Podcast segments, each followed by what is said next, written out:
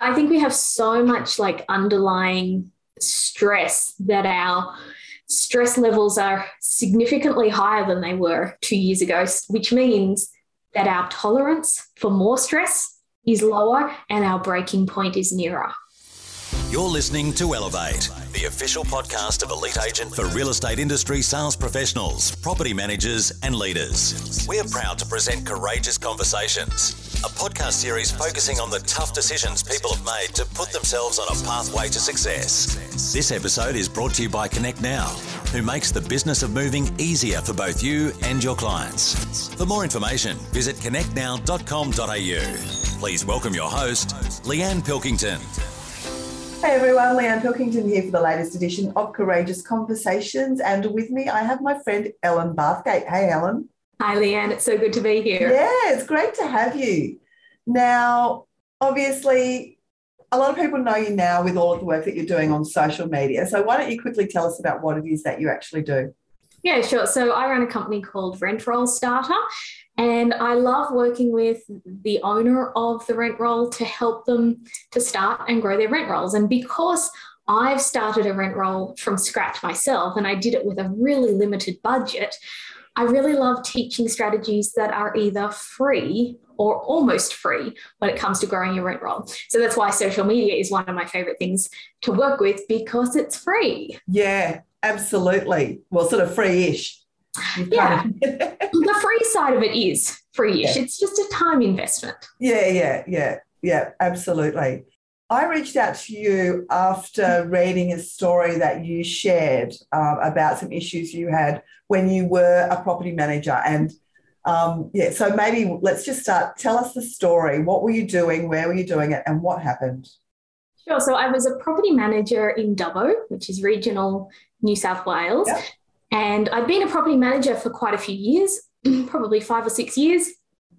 And I had a situation where we had evicted a tenant from their home using a sheriff. So we'd had to go through the tribunal process and we got a sheriff to remove them.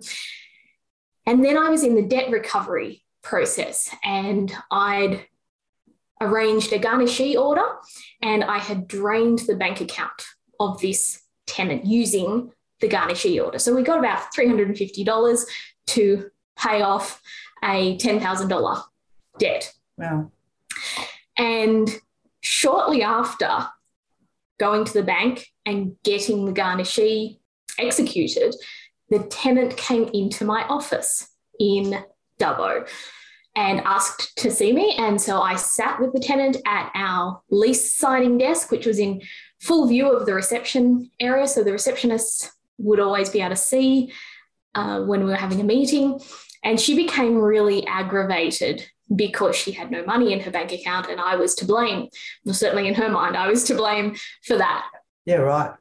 And she just got more and more and more aggravated and ended up standing up and saying, Well, I've got nowhere to sleep tonight. So I'm going to have to get locked up. So you're going to have to effing charge me. And she stood up, swung her fist, and landed it in on my left eye. So she punched you in the face? Punched me in the face. What did you do next? I stood with my hand over my left eye and I met the gaze of the receptionist who whose mouth was probably open more wide than mine. Yeah. As the tenant left the office. And so nothing was said for a few seconds. And the receptionist said, what should I do? And I said, call the police. Yeah. And within a few seconds, all of my directors, I had four fabulous directors in at that job. All four of my fabulous directors had shuffled me into our auction room so that they could comfort and console me. In all honesty, I think I was in a great deal of shock. I was going to say you would be in shock. You don't, you just don't expect you, no. You never get expected, you never expect to be punched in the face, but no. particularly when you're doing your, your job, right? Yeah, that's right. And in lots of ways, that that whole day became a bit of a blur. I don't remember feeling particularly anything in that moment. Uh, but we did call the police, and the police interviewed me, and I believe went and spoke with her afterwards as well, and also offered me the option of pressing charges if I wanted to. Did you? I did not. No. no. I didn't because I was really scared that living in a small, small town. town that there might be might be consequences for me, but might also be consequences for my family. And I had younger brothers who were still in high school. Yeah. And I was really afraid that there might be really big repercussions. If it happened to me now, I would probably press charges now. Yes. But I wasn't, wasn't brave. Yeah, I, but I completely understand um, why you wouldn't have done it at the time. Um, so, did that lead to you deciding not to be a property manager anymore in the future? No, actually, that that had very nothing to do with it. Nothing to do with it. Um, in fact, I didn't realize how much it had impacted me until I almost ran into this woman when I was at the courthouse for another tribunal hearing, and she was clearly at the courthouse for other reasons. Yeah, right. And I, I, probably had my first almost panic attack at that time. And that was the first time I realized that it had impacted me. But no, it wasn't the thing that uh, got me out of property management. So, what got you out of property management? So, interestingly, um, I I took a small break from property management about six years into my career, and I bought a retail business. For me, it was less about leaving property management and more about um, this desperate desire to be my own boss. Yeah. And so I wasn't a beauty therapist when I bought a beauty salon, but I became a beauty therapist. And it was really, I was 23 years old, and my beauty therapist had told me she was looking at selling her salon. And I very casually said, Oh, talk to me before you sell it. And she did. And so I bought it. Yeah. So my step out of property management was only for a couple of years. And it was really just so that I could be my own boss. Yeah. Um, but about three and a half years later, I started my own rent roll. I moved away from Dubbo and moved to the New South Wales Central Coast. And that's where I started my own rent roll because the pool of property management was too strong. I just wanted to come back. Career property manager. Absolutely. Yeah. And so, what happened when you shared your story um, recently about um, what the tenant did? What happened after that? I was amazed at the response I received from our industry. Yeah. To be honest, when when I thought about the incident myself, I assumed I was the only person who had experienced violence in in my job. Yeah. When I shared my story recently and quite publicly, I had so many people reach out to me, you included, Leanne, to say that they had also experienced violence. I was amazed at how many people had experienced something like this. Yeah, it's um it's interesting, isn't it? I um certainly for me it was a long time ago. Um, I haven't been a property manager for decades, so it was a very long time ago. But I still, you know, I still remember it, and I still remember the stories from other property managers in the business I was in of being, you know, chased around the dining room table by, you know, potential landlords. And um, we had an incident just recently um, at Laing and Simmons where one of our fabulous property managers um, had just got the most abusive pile on via social media. You know, that we've got lots of community pages now. Um, and um, a tenant complained, and it just was a pile on after pile on after pile on to the point that we had to provide counselling for the PM because she was so devastated. Um, so how do we how do we help our property managers? How do we keep them safe, both physically and mentally? I think something that would have been really useful for me earlier in my career would have been some de-escalation training. Okay. Yep. Because when I look back on that particular incident, I know that if I was dealing with it now, I would have known some strategies to calm her down a little bit. I'm not saying she wouldn't have punched me, she might have punched me anyway.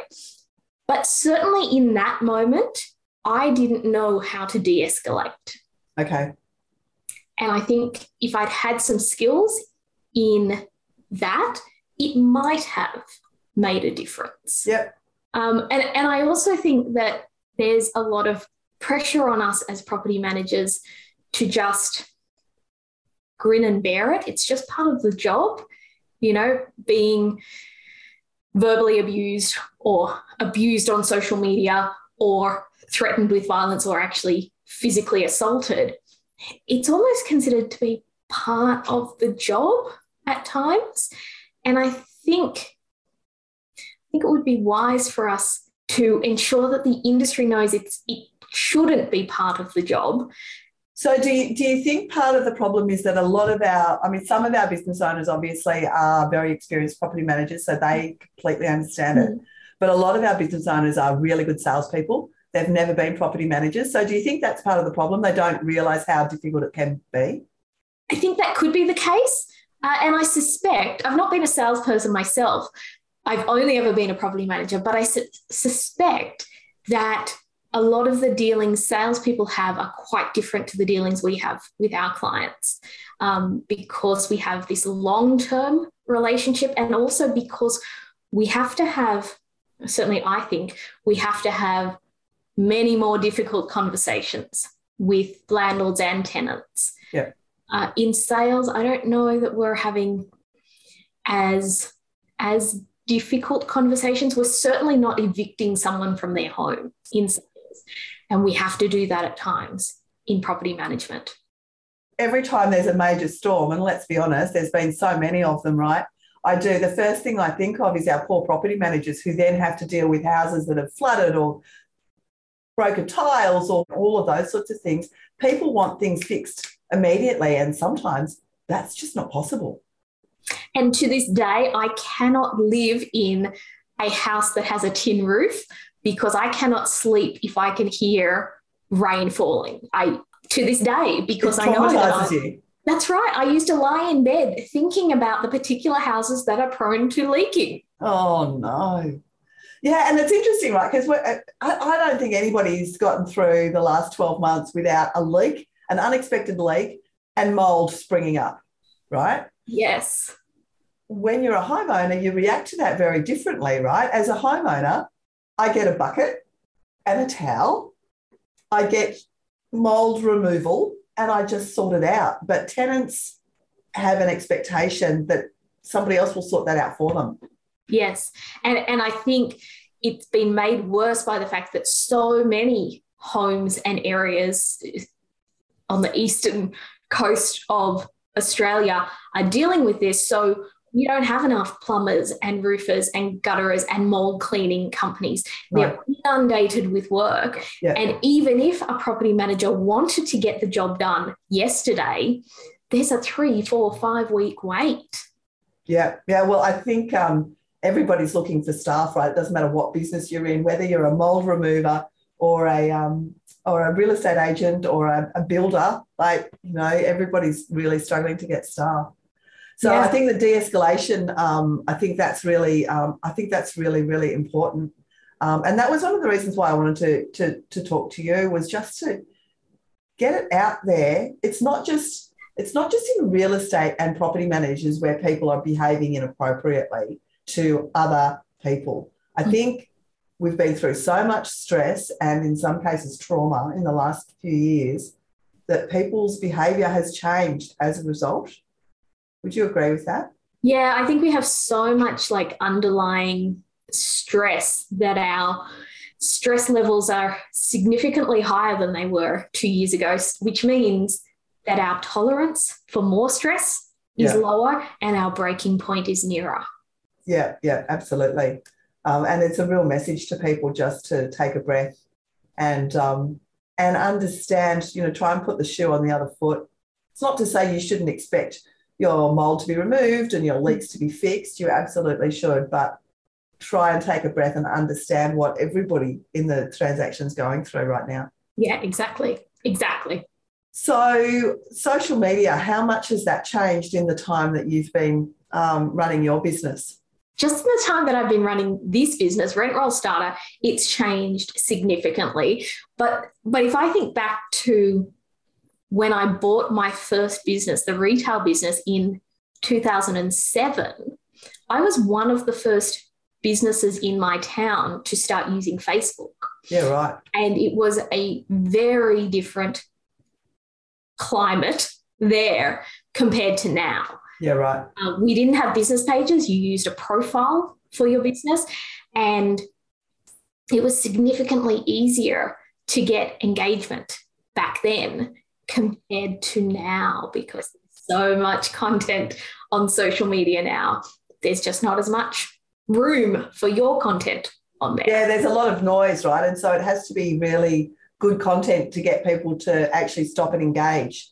Yeah, it really does. And and also something I've noticed is I feel like 10 years ago or even 5 years ago your audience was more engaged and less distracted perhaps. Yeah. Whereas now people see your stuff but they're not double tapping as often on your Instagram post or liking your Facebook post. They're still seeing it. So the feedback I'm hearing is they're still seeing it.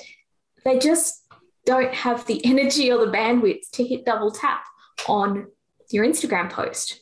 And so it's still it's still yeah, there. It's still there. Interesting. Yeah. Yeah. So what are the metrics that you look for when you're working for people in the social media space? Yeah, so I'm I really love making sure that we're looking at just your metrics, not comparing to somebody else, because we can only ever look at like where you've been. Yeah. Versus where you are now, rather than comparing you to someone else, because your audience is always going to be different to my audience, for example. Yeah. So we're looking at things like reach of your posts, right. but also engagement of your posts because I find that those things are the things that help us design future content because it helps inform us on what does your audience actually like and also what is the algorithm more inclined to share so the reach gives a really good indication of well what is what is facebook or instagram or tiktok pushing out yep. to your audience and then the engagement stats which don't ne- they're not necessarily the same. You might have something with high engagement but lower reach. The engagement stats help us figure out well, what are the types of posts that get people to actually lift their thumb and tap something on their phone, or heavens, to get them to type out something in a comment? So, these are the two things that I like to look at yeah. um, when we're looking at your free social media strategy. And um, Reels and TikTok? I am not someone who is comfortable creating reels and TikToks, but I am on the bandwagon because goodness me, they get decent reach. Yeah. It, it's remarkable. Sometimes 10 times the reach of a static post. Um, so and that's you know, because the um, the social media um, platforms are try, are pushing us down that road, right? That's what they want us to do. Yeah, it's what they want us to do because they've seen their audience or their their customers' um, behaviors. Yeah. So the reason they're pushing it is because they've realized that those types of posts get more engagement. So they're trying to teach you through the algorithm and through the results that you're getting that if you share short form videos, yeah, you're going to get better engagement, better reach. Yeah, it's just more of an effort. You've got to have more of a, you've really got to think about the strategy behind the, the videos. Um, and it takes longer. Yeah, it does. I don't know where it's all going to end, Ellen. I really don't. I don't either, but I'm curious to see. Yeah, absolutely, absolutely. And I guess your business continues to evolve as um, as the platforms evolve, right? Yeah, it does. I was talking to someone recently about how marketing has changed over the years, and I said, I actually think that marketing hasn't changed a lot. Just the platform we we use it on has changed. So once upon a time, we did letterbox drops and flyers. And when I had a retail business, I did lots of flyer drops, and they worked really well. Yeah. Nowadays, I actually follow a really similar formula to the content that I put in a flyer, but I put it in a Facebook post now. Yeah. So I think so many of the marketing ideas are really timeless. It's just we have to pivot to be on the platform that our audience is. That is very good advice. Um, if people would like to find you, where how do they do that? I would love for them to connect with me on social media. I'm at Rent Roll Starter on Facebook and Instagram, and they're my two favorite platforms to be on. Um, but I'm also rentrollstarter.com.au if you like the good old website. The good old fashioned website. Awesome. Thank you so much for taking the time and to help shed light on, um, on a real issue in our industry. Thank you so much for having me, Leanne.